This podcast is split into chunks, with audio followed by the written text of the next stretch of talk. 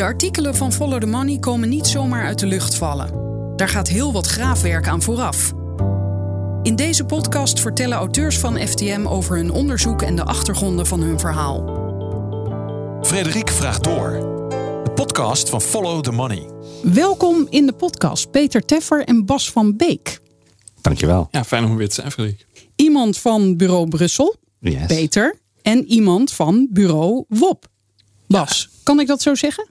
Ja, dat mag je zeggen. De nieuwe WOP-desk van Follow the Money. Uh, ik ben uh, alweer een tijdje terug begonnen om echt uh, de FTM-journalisten, freelancer en vast in dienst te ondersteunen met hun WOP-verzoeken. Wat toch steeds moeilijker wordt vanwege de vele obstructie, waar we het ook vaak over hebben op Follow the Money. Um, omdat we, ja, om iedereen daarbij te ondersteunen om de documenten te proberen te krijgen die ze nodig hebben voor hun verhaal. En dan gaat het om documenten van de overheid? Ja, overheidsdocumenten. Want de WOP is de wet op openbaarheid van bestuur. Ja, klopt. En jij doet dan zogenaamde WOP-verzoeken. Ja, ik, ik, help met het uh, opstellen van die WOP-verzoeken. En ik uh, dien ze ook uh, in namens de FTM-journalisten. En sta hun bij in de procedures, hoe moeilijk die ook worden. Hoeveel WOPs lopen er op dit moment? Um, ik heb het niet gecheckt vanochtend, maar ik, volgens mij zo'n 23. 23 en 23 hele verschillende onderwerpen. Hele verschillende onderwerpen. Ja, dat is, dat is ook wel weer het leuke als je nu echt mensen ondersteunt met die WOP-verzoeken. Dat je toch nu ook echt verzoeken doet bij echt hele andere instanties. Stel als onderzoeksjournalist voor mijn eigen platform, platform Authentieke Journalistiek. Uh, dat je nu ook ja, bij hele kleine gemeentes aanklopt, omdat daar het verhaal zit. dus dat is ontzettend leuk. De luisteraars kunnen dat platform kennen van meerdere verhalen die uh, ook voorbij zijn gekomen in deze podcast. Maar het uh, meest opmerkelijke is misschien wel de Shell Papers. Ja, het meest bekende daarvan is de Shell Papers. Uh, dat zijn 17 WOP-verzoeken die we hebben ingediend alweer drie jaar terug naar eigenlijk alle documenten over de relatie tussen de Nederlandse overheid. En dat zijn dus meerdere bestuursorganen. Moet je denken aan provincies, ministeries en gemeenten.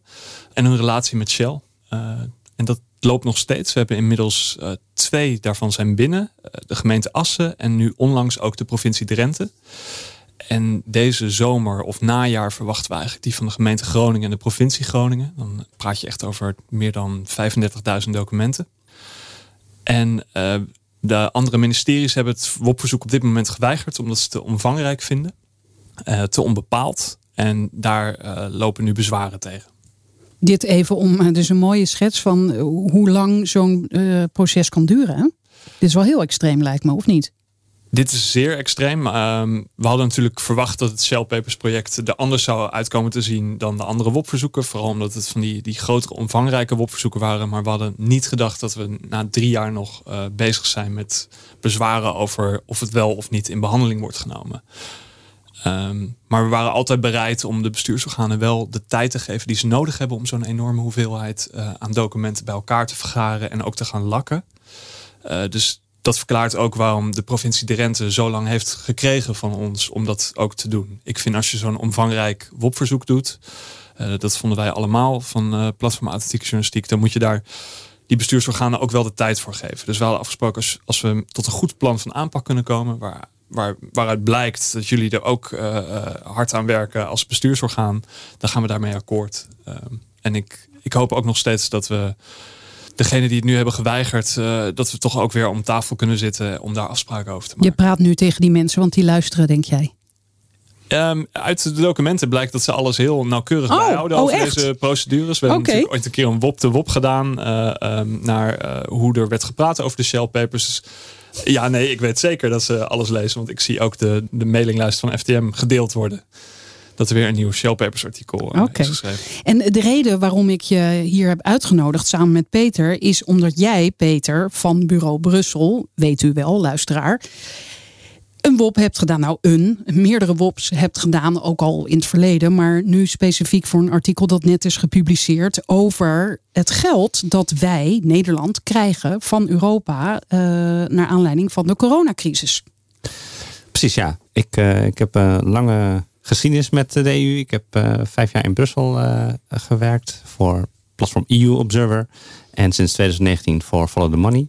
Um, dus ik ben behoorlijk bedreven met de Europe. Want voor de luisteraar, er is ook een Europese WOP. Dat is uh, verordening 1049 schuine 2001. Dus oh, ik dacht dat die WOP een onhandige naam was. Maar dit het kan nog erger dus. Uh, dit, is, dit is de enige verordening waarvan ik het getal uit mijn hoofd ken. Omdat ik hem zo vaak gebruik. Maar hij heeft um, geen andere naam? Ja, het is de, de verordening betreffende documenten van de Europese Commissie, het Europees Parlement en de Raad van de EU volgens mij. Ja, ze weten in uh, Brussel altijd wel hele sexy namen te verzinnen voor hun, uh, hun wetten en regels. Um, maar de, uh, inderdaad, wij zijn vorig jaar begonnen met een internationaal samenwerkingsverband. Met name kwam dat voort vanuit Lise Witteman, die in Brussel zit en tegenover de hoofdredactie klaagde dat er zo weinig pan-Europese onderzoeksjournalistiek was. En toen zei de hoofdredactie, nou, denk anders een plan. En daar is uiteindelijk Bureau Brussel uitgekomen. Waarbij we dus ten eerste met Lise, Jesse Pinster en ik uh, een, een kernteam hebben van Nederlandse journalisten die over de EU schrijven. En ook een soort van belofte naar de lezer toe dat wij echt structureel over de EU blijven schrijven. En de andere tak daarvan is het opzetten van samenwerkingen met andere Europese journalisten. Wat zowel Lise, maar ook mij en, en anderen al vaker is opgevallen, is dat er een grote kloof zit tussen de journalistiek die in Brussel wordt bedreven en die in de lidstaten. Kijk, wat er in Brussel wordt besloten is vaak een, een voorstel, een begin, maar dan weet je nog niet hoe dat uitwerkt. En de journalisten die in de lidstaten zitten, die hebben daar vaak uh, vrij weinig kennis van. Dus de, nou ja, dan, dan gaat er gewoon een gat tussen, tussen die twee vormen van journalistiek. En nou ja, die brug hopen we nu te slaan. Want was dat ook het geval inderdaad bij, we kregen te horen, uh, Europa gaat geld geven aan de lidstaten. En toen werd dat ook hier nieuws. En dan, dan stokte ook die informatie daarover, bedoel je? Uh, nou ja, er is, er is over het algemeen vrij weinig onderzoeksjournalistiek naar überhaupt de Europese Unie. Uh, zeker wanneer je dat vergelijkt met uh, nationale politiek. Dus dat, dat moet gewoon echt beter. En uh, daarom is het ook heel vet dat we dit onderzoek hebben opgezet. Dat we journalisten hebben weten te vinden. Ook echt gerenommeerde journalisten uit andere landen. Die met ons samenwerken. Ja, en daar wil ik zo graag meer over weten. Maar ik wil eerst even weten, hoe, hoe was het ook alweer? We kregen te horen dat we 6 miljard kregen, toch? Dat is wat um, ik heb onthouden. In de zomer van 2020 hebben de regeringsleiders afgesproken dat er inderdaad een corona-herstelfonds moest komen. Dat de, de economische klappen van de pandemie moet opvangen. Um, dat geld dat wordt verdeeld naar rato van in hoeverre zo'n land nadelen ondervindt van die pandemie. Hoewel een deel al is verdeeld op basis van nou ja, oudere cijfers. En onlangs is inderdaad bekend geworden dat het ministerie verwacht, het Nederlands ministerie, dat ons aandeel iets kleiner zal worden. Uh, ik geloof 4,7 miljard in plaats van bijna 6 miljard. Omdat het economisch gezien relatief goed gaat met Nederland vergeleken met andere lidstaten. Sowieso was het aandeel voor Nederland beperkt, want het gaat om een bedrag van uh, maximaal 750 miljard euro. Of 800 het, het lastige is ook dat je hebt een groot pakket dat heet Next Generation EU daar valt onder het herstelfonds. Dat wordt Recovery and Resilience Facility genoemd, RRF. Daar gaat ons onderzoek over. Maar uh, je hebt ook eh, bedragen uit 2008 en bedragen die naar de inflatie zijn omgerekend vorig jaar. Dus ik heb ook die bedragen even niet paraat. Wat was nou ook alweer het, uh, het grote bedrag voor iedereen? Maar in elk geval, het Nederlandse aandeel is, is relatief erg klein. Um, Italië en Spanje zijn landen die, uh, die het grootste deel van de pot uh, kunnen verwachten. En nou ja, wat, wat is nou zo uniek aan het herstelfonds? Sowieso is er bijzonder aan dat, de, dat die enorme pot met geld op de financiële markten wordt opgehaald. Uh, waarbij de lidstaten daar garant voor staan dat die leningen worden terugbetaald ooit. Hoe, dat is nog een ander verhaal. Dat, zijn we eigenlijk nog niet, dat weten we nog niet. Dat moet nog bedacht worden. Er zijn wel wat ideeën over, maar dat is nog niet in beton gegoten. Even tussendoor, want er was geen geld meer paraat. Nou, de, de, um, dit, dit ging om, uh, om uh, honderden miljarden extra geld. Ja, ja. dat, dat, dat, kun je niet zomaar ineens uh, ergens vandaan toveren. En zoals je weet is voor elke lidstaat, met name Nederland, bijdragen aan de Europese begroting altijd moeilijk. Dus in die zin was het een oplossing voor dat probleem. Moeilijk in de zin dat we het eigenlijk niet willen, bedoel nee, je? Precies. Ja. ja. Geen cent gaat er meer naar puntje, puntje, puntje. Ja, dat wordt vaak gezegd inderdaad. Um, en in dat herstelfonds is ingebouwd dat je niet zomaar geld krijgt als lidstaat. Je moet daartoe een plan indienen. Met daarin, grof gezegd, twee dingen. Ten eerste, hoe ga je het geld besteden? En ten tweede, hoe ga je je economie hervormen op zo'n manier dat je sterker uit die pandemie komt. En dat je dus ja, toekomstige economische klappen beter kunt opvangen. Uh, het heet ook niet voor niets de Recovery and Resilience, oftewel herstel- en veerkrachtfaciliteit. Dus het gaat en om herstel via dat geld en om veerkracht door hervormingen door te voeren op de arbeidsmarkt, uh, pensioenleeftijd, wat je ook maar kunt bedenken. En, en daarom moest dus elk land zijn eigen plan indienen, wat de commissie, Europese Commissie, heeft moeten goedkeuren. En daar ging onze WOP-verzoek over. Wat heeft de Europese Commissie met de lidstaten besproken, dus de nationale regeringen van die lidstaten, wat hebben ze besproken over wat er in die plannen zou komen en hoe is dat beoordeeld? Dat wilden wij weten. Voorzitter, dan als allerlaatste de recovery files. Zou de minister zich willen inspannen dat die gewoon openbaar worden? Dat is ongeveer een van de zwaarste zaken en meest grote uitgaven die de Europese Unie doet. Dit is Tweede Kamerlid Pieter Omtzigt, die op donderdag 10 februari in de Europese Kamercommissie zat en in overleg was met minister Hoekstra. Precies. Toevallig de dag na publicatie van ons verhaal dat is geen toeval. ik zag in het schema staan: dit artikel moet vandaag eruit. Dat, staat er dan ja, bij. dat had te maken met oh. dat andere journalisten in de andere landen ook op die oh. dag gingen publiceren. Oh ja, tuurlijk. Ja, ja, ja. Uh, dus dat was meer coördinatie dan uh, strategie. Omtzigt zegt dit hier in het debat, omdat dat is eigenlijk een soort flash forward in dit verhaal. Namelijk wat blijkt, ook uit jullie onderzoek, er komt, men wil geen informatie geven. Precies. Uh, Omtzigt verwijst naar de Recovery Files. Dat is de naam die we hebben gekozen om dit project uh, samen te vatten. Uh, en, en hij zegt het dus een dag na publicatie van ons artikel. Dit gebeurde in de Commissie Europese Zaken van de Tweede Kamer, die over de EU-informatievoorziening debatteerde. Hiervoor hebben ze al meerdere hoorzittingen gehad. Overigens ook eentje waar Lise te gast bij was. En die heeft toen ook over dit project in de Tweede Kamer verteld aan deze commissie. En eh, dit was de afsluitende eh, sessie met de minister die hiervoor verantwoordelijk is, de minister van Buitenlandse Zaken Hoekstra. En waarom wil men geen informatie geven hierover? Men is in dit geval dus de Europese Commissie. We hebben vanuit 14, 15 lidstaten vervolgverzoeken ingediend bij de Europese Commissie. We willen graag de documenten die betrekking hebben op hè, ons, elk, ons eigen respectievelijke lidstaat. En in, de, in alle gevallen geeft de commissie hooguit een klein deel van de documenten vrij.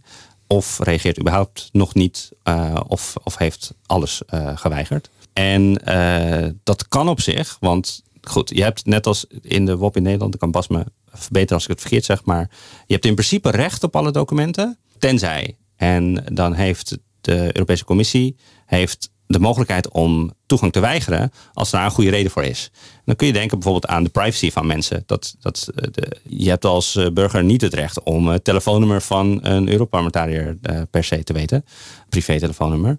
Of de namen van lagere ambtenaren bijvoorbeeld. Precies. Het zijn dus eigenlijk die weigergronden. Dus het wordt eigenlijk getoetst van kan dit openbaar worden gemaakt? En dat doe je aan, aan de hand van hè, moet ik hier weigergronden op toepassen?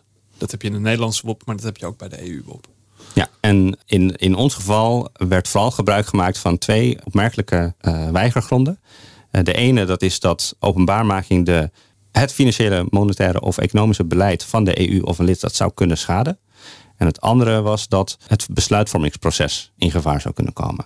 Ik denk dat we het allebei eventjes uh, moeten ontrafelen wat daarmee wordt bedoeld. Um, ja, want dit klinkt heel cryptisch, want ze willen dus geen informatie geven over het besluitvormingsproces, omdat het besluitvormingsproces niet openbaar mag worden. Ja, kijk, de, dat, die, die clausule besluitvormingsproces, dat, dat heeft op zich wel een zekere logica. De Europese Commissie uh, moet bijvoorbeeld ook besluiten over mededingingszaken. En het zou gek zijn als daar nog geen besluit over is. En allerlei gevoelige informatie over een bedrijf al wel openbaar gemaakt wordt. Oh, Oké, ja, ja, ja. De aanloop naar een besluit. Precies. precies. Maar het vreemde hierbij was dat dat eigenlijk al vaak afgerond was. Dat, dat heb je natuurlijk ook bij die Nederlandse WOP, dat je er niet bij kan zo, zo, zolang die onderhandelingen eigenlijk lopen. Maar zodra dat direct is afgerond, dan zou je erbij moeten kunnen. En dat vond ik eigenlijk het opmerkelijk bij jullie. En waarom dat argument werd gehanteerd is, heel veel van die besluiten waren genomen. Het geld gaat hier naartoe dan speelt die weigrond eigenlijk geen enkele rol meer. Precies, ja. En uh, dat onze collega's in Polen en in Hongarije van de commissie te horen kregen. Uh, het besluitvormingsproces is nog niet klaar, dus je krijgt het document niet. Dat was logisch, want die plannen zijn nog niet goedgekeurd. Daar is nog heel veel oneenigheid over vanwege de situatie van de rechtsstaat. Maar dat onze collega in Slovenië en in Duitsland op precies dezelfde gronden dat te horen kregen. Dat was inderdaad gek, omdat die plannen al wel zijn goedgekeurd. En waar het op lijkt, ja, en dat is een beetje speculeren, omdat die brieven van de commissie vrij sumier zijn in hun onderbouwing. Maar waar het op lijkt, is dat de commissie de termijn, de looptijd van dat hele fonds neemt als besluitvormingsproces. Want wat er gaat gebeuren is nu dat die plannen zijn ingediend, daar zitten allerlei mijlpalen en voorwaarden waaraan voldaan moet worden. En pas als dat zo is, dan krijg je de volgende tranche met geld. Uh, dus er volgen nog nieuwe besluiten van de commissie die zegt, nou, je hebt deze dingen die je hebt beloofd gedaan, dus krijg je uh, de volgende pot met miljarden. Maar nu lijkt het alsof de commissie zegt, tot eind 2026, dat is het einde van dit, van dit fonds, is er sprake van één heel groot besluitvormingsproces. Ja, dat is natuurlijk, lijkt mij onzin dat dat zo is. En ondertussen even, weten we wel, want net heb je dus verteld even terug over uh, geen 6 miljard, maar 4,7 miljard. Is ook al bekend uh, waar Nederland het dan aan gaat uitgeven? Nederland is de vreemde eend in de bijt, omdat uh, ons land als enige nog geen plan heeft ingediend. Hè? Oh, dus krijgen we ook nog geen geld? Nee, dat klopt. Het loopt niet per se weg, dat geld. Maar... We hadden daar even geen tijd voor. Nou, er, er kwam een verkiezing aan. En toen heeft het uh, vorige kabinet besloten dat het over de verkiezingen heen gingen tillen. En pas het nieuwe kabinet een plan laten indienen. Maar nu herinner ik me dat jullie ook al een ander stuk hebben geschreven. Of Lise, geloof ik. Nee, die, Lise die samen, schreef. Ja, ja, jullie samen. Waarin jullie zeggen, dit werd gezegd. We, we wachten, want we krijgen een nieuw kabinet. En toen bleek dat achter de Mhm. gesloten deuren wel degelijk al dingen besproken en of besloten waren. Klopt, ja. En er waren inderdaad al allerlei gesprekken op ambtelijk niveau, dus tussen ambtenaren, over uh, wat er in dat plan zou kunnen gaan komen. Met dit idee, dan, dan is dat vast gedaan en dan kan de volgende, uh, het volgende kabinet daar snel mee aan de slag. Maar dat betekent natuurlijk ook uh, dat er echt een soort van voorselectie is van projecten die, die subsidie kunnen krijgen. Want de Europese Commissie had wel een paar voorstellen gedaan al in Nederland, toch? Die had wel een paar, in elk geval, randvoorwaarden waar het plan aan moest voldoen. Kan ik dat um, als randvoorwaarden noemen? Ja, er is, uh, elk jaar krijgt elk land sowieso, dat is al, al jaren oud, een landenspecifieke aanbeveling. Dat, dat is een, uh, een document, een rapport met allerlei dingen die een land zou kunnen doen om de economie veerkrachtiger te maken. Uh, daar staat elk jaar voor Nederland wel in dat we iets aan de hypotheekrenteaftrek moeten doen. Dat we iets moeten doen aan de situatie van zelfstandigen uh, enzovoort. Dus in principe weten we wel het pakket aan hervormingen waar we uit kunnen putten om nou ja, de commissie tevreden te stemmen. Omdat dat hervormingen zijn van de commissie. Maar je mag daar volledig van afwijken? Van de voorstellen die, ja. die ze daaraan doen? Of is het eigenlijk, hè, moet je het plan toch wel, moet je dat wel meenemen in je plan, wil je aan deze miljarden komen? Ja, dat is dus een beetje onduidelijk. In elk geval heeft Hoekstra, toen hij nog minister van Financiën was, wel in de Kamer gezegd dat hij ook plannen zag van landen waarbij een aantal van die aanbevelingen zijn overgenomen, maar niet allemaal. Dus daarin liet hij wel zien dat er bewegingsvrijheid is. En de commissie heeft van de 26 plannen die ze hebben goedgekeurd, er geen enkele afgekeurd. Hoe zie jij dat, Peter? Is het, het zijn behoorlijk hete hangijzers die, uh, waar, waar, het kabinet zich over moet buigen. Ook waar, waar sommige coalitiepartners echt niet naar willen kijken. Uh, noem de hypotheekrente, de zelfstandige aftrek. Uh, nou ja, de zelfstandige aftrek begint nu langzaam te dalen. Maar um, het, het, zijn moeilijke dossiers voor dit kabinet. Is dat de reden dat het plan zo lang op zich laat wachten? Omdat, omdat ze dus wel moeten buigen over deze voorstellen, maar daar eigenlijk ook niet aan willen? Ja, er werd wel gezegd inderdaad dat als dergelijke verstrekkende hervormingen worden beloofd aan de commissie, dan kan beter een nieuw kabinet dat doen, die daar ook de politieke draagkracht voor heeft. Overigens wel belangrijk om op te merken dat Nederland een van de lidstaten was die er heel erg op hamerde dat andere landen hun hervormingen moesten doen. En het is natuurlijk ook in Frankrijk heel controversieel om daar de pensioenleeftijd te verhogen, om maar een, een voorbeeld te noemen. Dus elke lidstaat moet hervormingen doen. En Nederland dus ook. Ja, dat is vervelend, maar dat is ook wat Nederland van andere landen vraagt. Ja, want wij gaan dat wel alvast tegen andere landen zeggen. Van uh, let wel, je moet uh, moeilijke beslissingen nemen. Maar wij wachten nog even überhaupt met ons plan inleveren. En zijn nu de laatste. Ja. Even, want je noemde ook een paar keer net hoe we dit met z'n allen hebben gedaan. Want dat heb je nog niet uitgelegd. Um, het is inderdaad een pan-Europees project. Hoe, hoeveel journalisten uit hoeveel landen doen mee? Volgens mij zitten we nu op uh, 14 journalisten. Nee, wacht. Uh, ik denk iets van 17 of 18 journalisten uit 14 lidstaten. Ja, het, het, lastige is dat we. We hebben eentje en die doet zowel Zweden als Denemarken. We hebben meerdere in één land. Dus uh, dat overlapt een beetje met elkaar. Maar, en je hebt natuurlijk ook dat soms er iemand uh, ermee stopt of, of erbij komt. Dus Maar zo rond de 15 zitten we wel, ja. Boven het stuk staat ook een naam Hans Martin Tillak. Daar heb jij dat stuk samen mee geschreven, een Duitse journalist. En hoe ben je aan hem gekomen? Ik ken Tillak nog van naam en faam uit mijn tijd in Brussel. Uh, ik heb toen veel onderzoek gedaan naar het uh, Schumacher-schandaal van Volkswagen, Dieselgate. Niet alleen Volkswagen.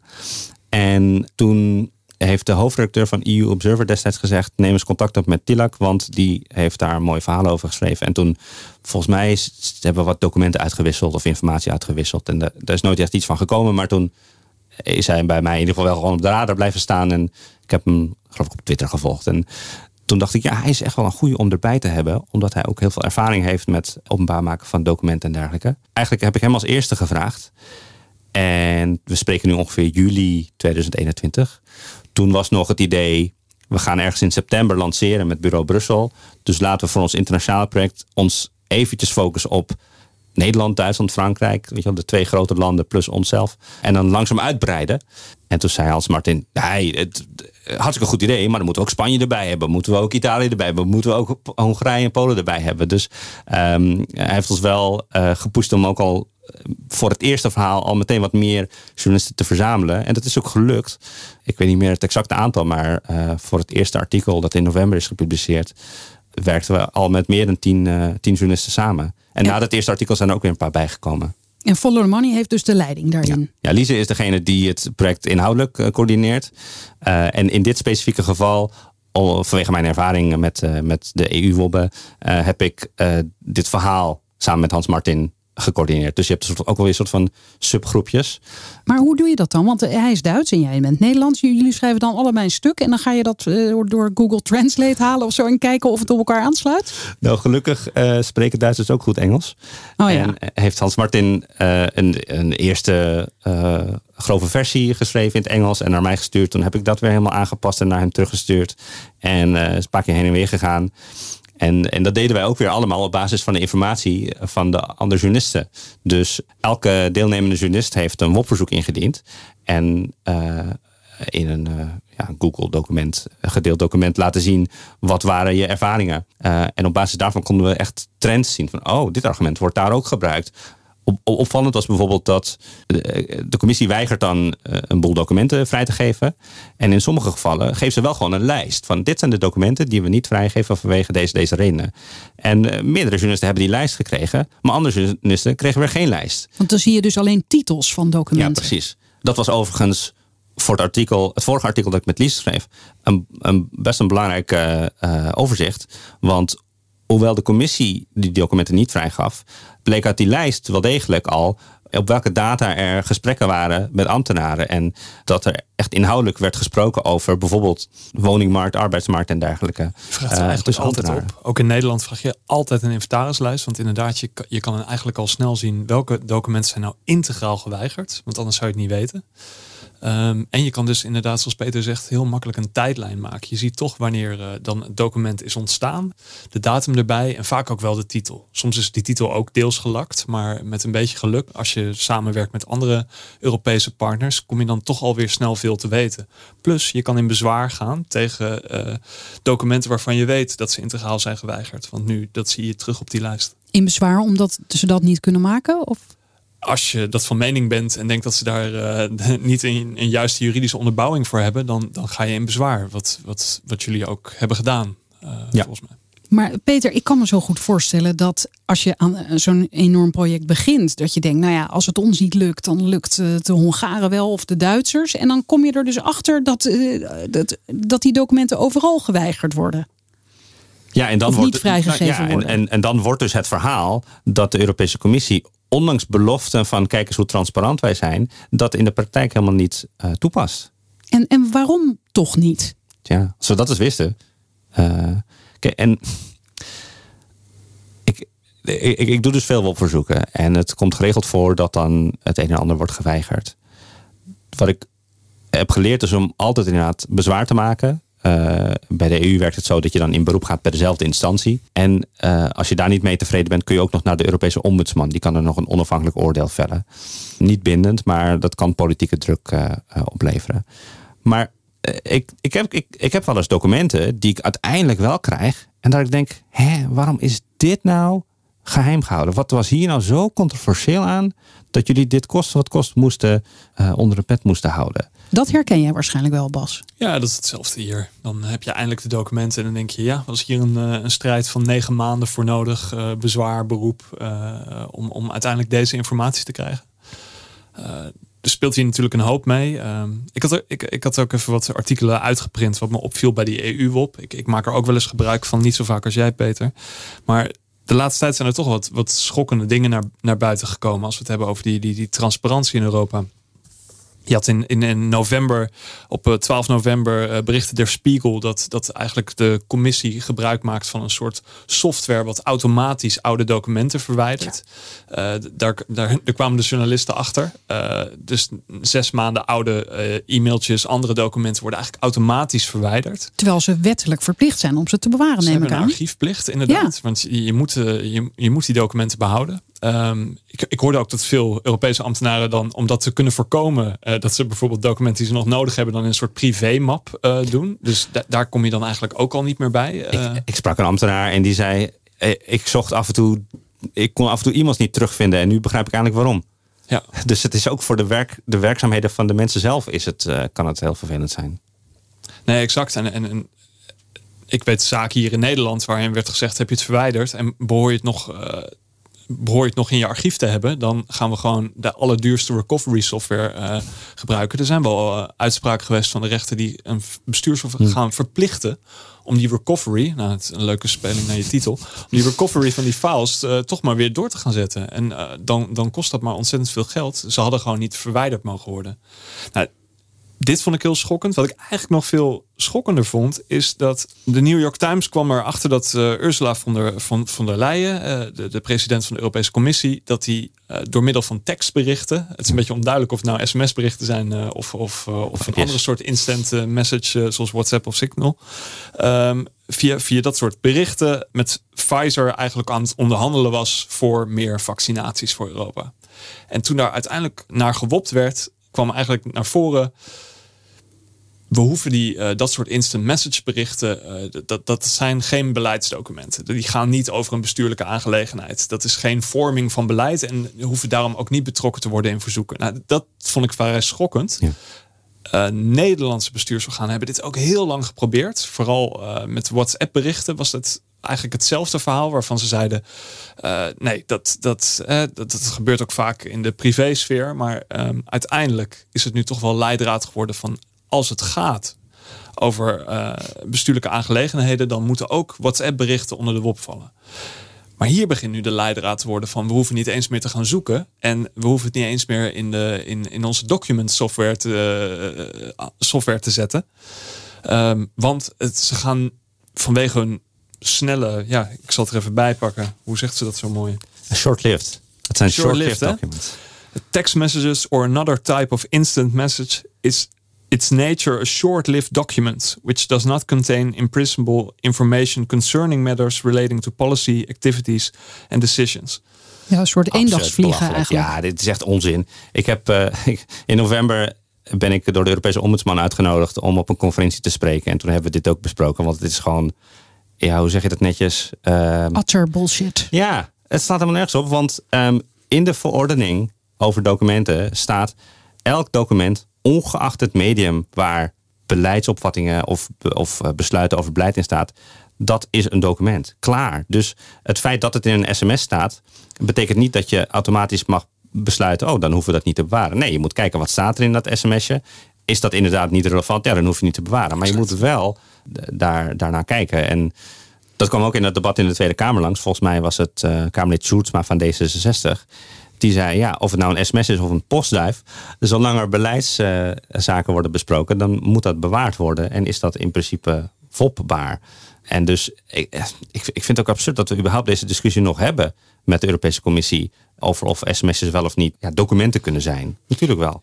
Ja, het is eigenlijk nog beangstigender, want heel veel landen zullen gaan verwijzen naar deze uitspraken om dit ook op nationaal niveau uh, uh, in hun eigen openbaarheidswetten um, ja, misschien ook wel eh, te gaan plaatsen. Ik, ik weet dat er ook geluiden zijn in Nederland om, om, om dit te doen rondom WhatsApp. Dat, dat, die discussie gaat echt wel weer oplaaien. Um, dus daar moeten we echt super alert op zijn. En ook, uh, ik vind dat de Europese Unie hier echt een voorbeeldfunctie in had. En ik betreur het Ja. dat deze uitspraken zijn gedaan. Nou, Ik in had dat- inderdaad, want dat blijkt dus ook uit eh, dit artikel en vorige stukken. De, de Europese Unie wordt minder transparant of, of is nog net zo niet transparant. Nou, over het algemeen is de commissie redelijk transparant. Ja, het is ook. Wat, hoe definieer je transparant? Ik bedoel, er zijn zoveel verschillende vormen van transparantie en openheid. In dit geval, eh, we krijgen geld uit het coronafonds. Waarom mogen wij burgers niet weten wat er is besloten? Wat is dit voor nonsens? Op een dag moet het toch ook naar buiten komen? Want dan gaan er, neem ik aan, als wij dat plan eenmaal hebben ingeleverd, ook echt dingen gebeuren. Ja, kijk, onze WOP-verzoeken gaan natuurlijk niet per se over waar dat geld naartoe gaat, want dat, dat wordt op een gegeven moment wel openbaar. Het gaat om de besluitvorming en de gesprekken over wat er voor in aanmerking komt. Ehm, Waarom het een wel en het ander niet? Precies. En, en de vraag of Europa transparanter of minder transparant wordt. Ja, op, op dit gebied van die sms'jes, dat is inderdaad wel echt een, een stap terug. Ik weet dat de journalist die deze zaak eh, bij de Europese Ombudsman destijds heeft aangekaart, overweegt om naar het Hof van Justitie te gaan. Dat zou heel goed zijn, want dan heb je eh, de hoogste rechter van de EU die hier een oordeel over velt. Eh, ondanks dat we allemaal wel weten ja, dat hij gelijk heeft. Maar Kijk, er is best veel informatie over wat de EU doet. Op bepaalde vlakken is de Europese Commissie transparanter dan de nationale overheid. En kijk, nu hebben we dan veel, veel last, maar soms dan eh, krijg ik ook documenten binnen de termijn, gewoon grotendeels niet zwart gelakt. Dus er zijn ook wel positieve voorbeelden. Vandaag toevallig eh, heb ik een, eh, een heel vrolijk tweet eruit gestuurd. Omdat ik zo verbaasd was dat binnen de 15 werkdagen ik gewoon alle documenten kreeg van een verzoek. Dus het kan wel. En het, het gekke is dat je niet echt van een, een bepaalde houding of trend kunt spreken. Omdat het gewoon van geval tot geval verschilt. En zelfs binnen de commissie van departement tot departement verschilt het hoe er met je WOF-verzoek wordt omgegaan. Heeft die pan-Europese journalistieke samenwerking, eh, behalve dat, het, dat ik denk dat het heel leuk en interessant was, ook echt iets, eh, echt meerwaarde opgeleverd? ja, sowieso leer je natuurlijk van elkaar. Het is ook goed dat we elkaar op de hoogte kunnen houden van de reacties op de WOP-verzoeken. Zodat je bepaalde onderbouwingen eh, kunt meenemen. En dat je, stel dat in lidstaat X bepaalde gegevens vrijgegeven worden. Dan kun je natuurlijk zeggen, nou dan, dan is er geen reden om dat in ons geval niet ook te doen. Ehm, Helaas is maar dit dus niet gebeurd. Nog niet. Nou, we zijn nog, we zijn nog aan het begin van het proces. Eh, we zijn nog. Maar ik eh, denk wel dat jullie ook veel leren over die andere lidstaten. Van bijvoorbeeld zo'n WOP die is gedaan in Nederland. Ja. Eh, de, en ik neem aan dat de journalisten die een WOP doen in hun eigen land. Dat je op een gegeven moment natuurlijk ook die informatie samen kan voegen. Om te kijken van hoe wordt er bij jullie gesproken over deze, eh, over deze recovery files. Ja, er zijn inderdaad ook op nationaal niveau een aantal WOP-verzoeken geweest. En al die documenten die gooien we ook in één grote database. En dat, dat moet nog komen, dat we daar echt in gaan spitten van. Nou ja, dat je inhoudelijk gaat kijken eh, welke be- bedrijven, welke sectoren eh, profiteren hiervan. Of eh, wie heeft er veel gelobbyd voor bepaalde dingen. Ja, er komt nog heel veel aan. Ja. Dit is eigenlijk ook een strategie, hè? Dus dat je die- door dit soort samenwerkingen en de WOPs in andere landen te doen, dat je dus echt, echt die obstructie kan omzeilen. We hadden, je hebt ook wel de VS-route. De VS houdt ontzettend goed bij eh, hoe zij denken over Europese zaken die, die besproken worden in de commissie. Je hebt heel veel Europese journalisten die ook de VS wobben om, om te kijken van oké, hoe wordt daar over Europa gesproken? Dat je dan alweer veel meer leert van dit soort strategieën zijn ontzettend belangrijk als je, als je verhalen hebt waar je tegen, tegen enorme obstructie aanloopt. Dus dit soort internationale samenwerkingen zijn er ideaal voor als je natuurlijk je eigen nationale WOP gebruikt en dat samenvoegt. Ik denk dat dat echt een enorme kracht is van een team eh, zoals eh, Bureau Brussel. Hey, en eh, nou, het is in ieder geval duidelijk dat de Europese journalisten, of deze, dit groepje, dit heel belangrijk vindt. En Follow the Money helemaal, zit er bovenop. Maar nu nog even terug naar die Kamercommissie tot slot. eh, want we hebben nog een opmerking van Omtzigt. Dank u wel, voorzitter. En ehm belangrijk onderwerp. Er worden belangrijke besluiten in Brussel genomen die het dagelijks leven van ons vergaand beïnvloeden.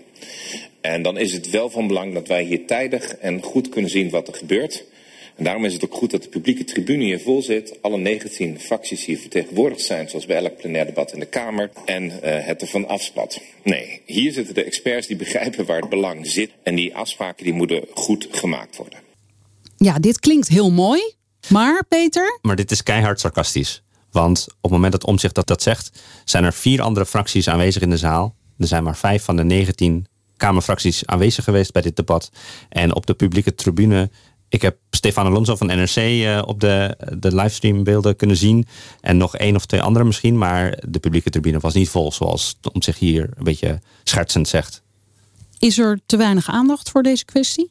Ja, er is absoluut te weinig aandacht voor wat uh, er in de Europese Unie wordt besloten. Daarom uh, is wat wij nu doen met ons project ook zo'n ja, gat in de markt. Ja, er is een ontzettende lacune aan Europese verslaggeving.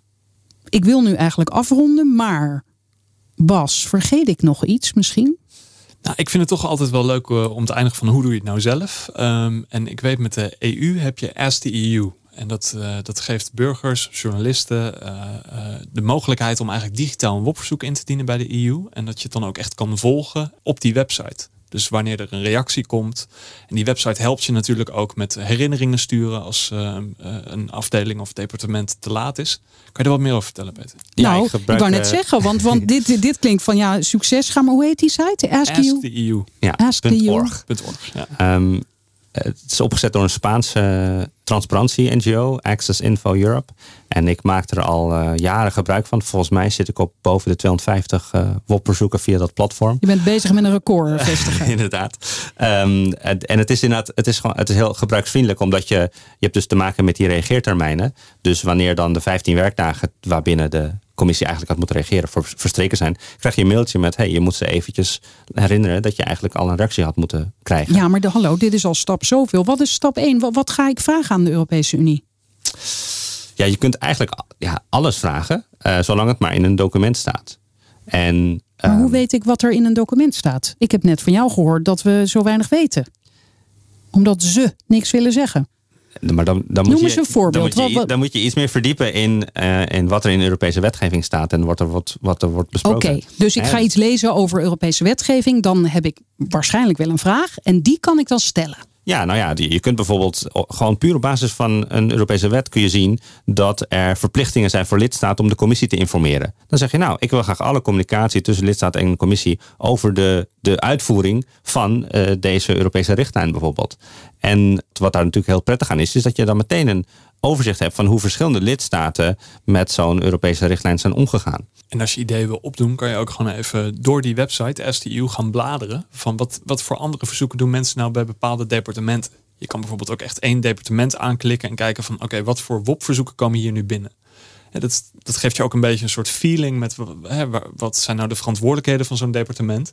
En wat voor contact hebben ze, wat soort WOP-verzoeken zijn daar eerder gedaan. Daar leer je ontzettend veel van. Ik, eh, ik raad, eh, eh, ik geef nog wel eens lessen over de WOP.